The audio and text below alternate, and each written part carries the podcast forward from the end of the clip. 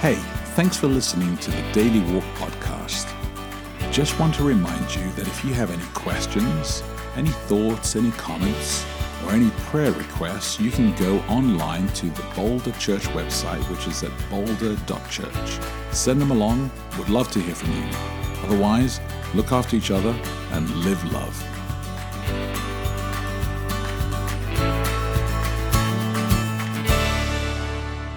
Good morning. It's Wednesday, May 1, Punch. It's the first day of the month. And this is Welcome to Daily Walk. I'm Becky De Oliveira, and I just won the challenge again. That is not fair. It's May Day. We'll say who you are. I didn't get to see it. And then you can cower in the... I can cower in the... failure, in the knowledge of your total failure. I have so wanted to win that one. It's okay. You can go ring people's doorbells and leave May baskets on their porches. Oh, nice. Okay, my name's Javet de Oliveira, and I just lost. See how long it takes somebody to shoot you. That's not around in our neighborhood. Why is that so funny? I'm just saying this is the kind of neighborhood where I wouldn't ring anybody's doorbell. I don't. It's just humorous to me, the idea that you couldn't leave like a nice basket of flowers on somebody's porch without them standing their ground or whatever. It's like when I tried to deliver that mail that got delivered by accident. Oh, yes. Yeah. Very difficult. Another day, though. We don't have time for that. But you're a person of a rather dark complexion. In a very white town. Let me pray. Heavenly Father, wonderful to be able to call on your name. Wonderful to be able to just pause a little bit and ask again, Lord, for a blessing on this passage. Beautiful passage. As we read it in a new version, we ask for your insights and for your Spirit to lead us into a new place. We ask this in Jesus' name. Amen. Amen. Oh, I'm excited about this because this is a slightly different translation than we very often use. It's the Complete Jewish Bible, the CJB. Yeah. And I'm reading Isaiah 43, 1-7 and 18-19. But now this is what Adonai says, he who created you, Yaakov, he who formed you, Israel. Don't be afraid, for I have redeemed you. I'm calling you by your name. You are mine. When you pass through water, I will be with you. When you pass through rivers, they will not overwhelm you. When you walk through fire, you will not be scorched. The flame will not burn you. For I am Adonai, your God, the Holy One of Israel, your Savior. I have given Egypt as your ransom, Ethiopia and Sva for you, because I regard you as valued and honored, and because I love you. For you I will give people, nations in exchange for your life. Don't be afraid, for I am with you. I will bring your descendants from the east, and I will gather you from the west. I will say to the north, give them up. And to the south, don't hold them back. Bring my sons from far away, and my daughters from the ends of the earth. Everyone who bears my name, whom I created for my glory, I formed him, yes, I made him. Stop dwelling on past events and brooding over times gone by. I'm doing something new. It's springing up. Can't you see it? I'm making a road in the desert, rivers in the wasteland. That's good, isn't it? Yes. It's a good translation. I like that. So here's the question for today, Wednesday, May 1. Where in your life has God created roads and rivers to travel down? What does the desert look like in your life? How can it be changed to become a highway to get you to where God wants you to go? I like that. I like the metaphor.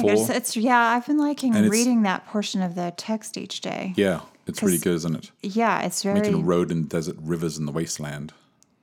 Yeah, and I don't know about you. Well, I kind of know about you, I suppose, as you know about me. I've gone through some periods that feel pretty desert-like. Mm-hmm. Work paths and things just kind of spring up. So that's nice. No, I know what you mean. And it is beautiful to be able to feel the opportunities arrive and the paths open up, and absolutely. And yeah, I feel like I have actually died and been reborn more than once. Yeah. Yeah, definitely. Don't you feel that way? Yeah. No, I know what you mean. Mm-hmm. It is pretty heavy. I think that I used this metaphor once in a speech that I did, where I talked about how there are lots of streams that come together, and these streams form a river, and they change the lay of the land. And I think that sometimes we forget the influx of all these different things that are building to even create the river in the first place, because we just see a little trickle. Well, it's all the things that happen, the people that you meet, the experiences that you have that are all preparing you for other things. And I think actually that's part of the birth of innovation. Is what? Well, it's recognizing all these streams and being able to harness all these streams and to pull the river together so that you can actually change the shape of the land. Those who actually can recognize the streams actually build a river, and the river does change the land. Okay, so then I have to quote that song that I quoted to you last night that perfectly reflects my philosophy of life. Okay. Which is the one that says 100 bad days. Oh, yeah. We were talking about the story. Made 100 good stories. 100 good stories make me interesting at parties. Yeah. And I think that's a cool philosophy. Yeah, it's true. It's true. But you can pick up something from anything. Yes. You can, and that in itself is a gift. And that actually takes a tremendous amount of strength to be able to do that. Well, and I think sometimes you can't do it right away. No, it's true. I mean, and maybe I think there are certain things you may never be able to. Do you remember that? But a lot of things you can. We used to go to this. What was it called? It was in Pioneer Memorial Church years ago. It was like a Sabbath school class. Oh, was it the one downstairs? Videos. Yeah, where we watched videos of like a psychologist. Yes, like a Christian psychologist, yes. Gary, oh my somebody. Goodness, you're good. Yeah, I know. Oh, okay, big head.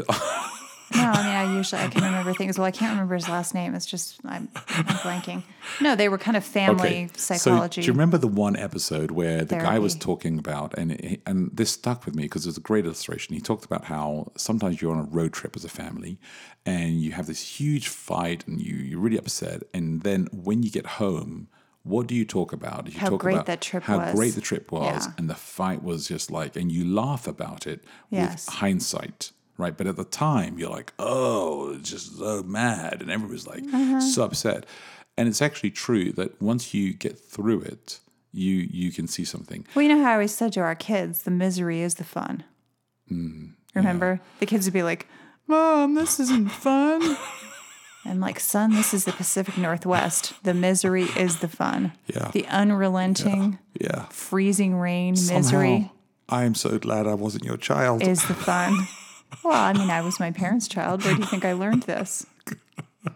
And it was. The misery was the fun. Yeah. The cold bread. If that wasn't it, then there was no fun. There was no fun then. No, it's true. It's true.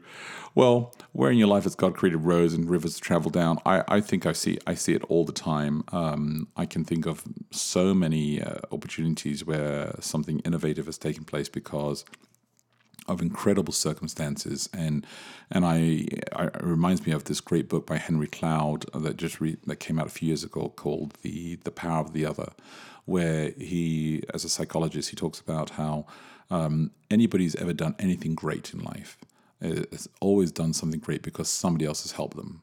And if you can look back on your life and you can look back on all the things that others have done in your life, you realize that even God has done things in your life that have actually shaped and made you who you are.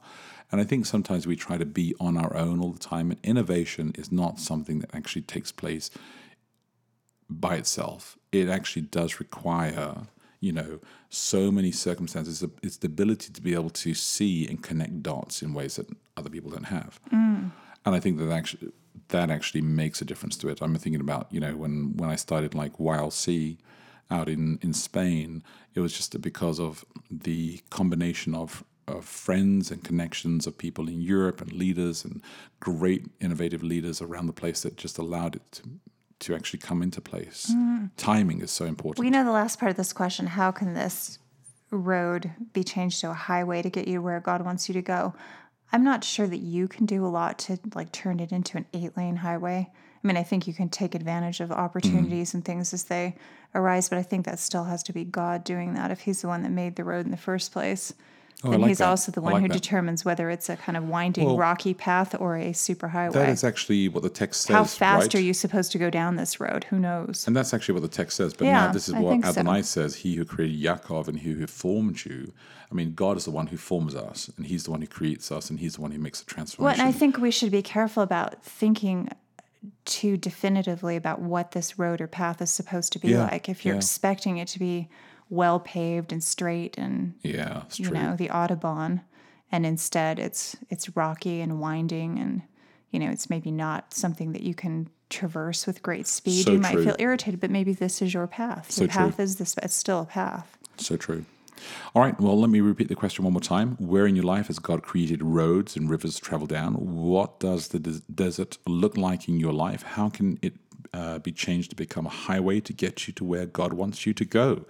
Think about that. Talk to your community and friends about that. Look after each other, live love, and we'll connect tomorrow.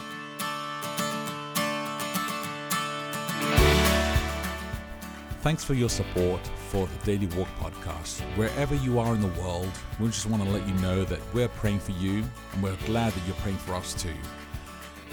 If you can help us out by giving online, then please go to boulder.church/give and help this ministry actually make an effect on others as well. Keep us in your prayers, look after each other, and live love.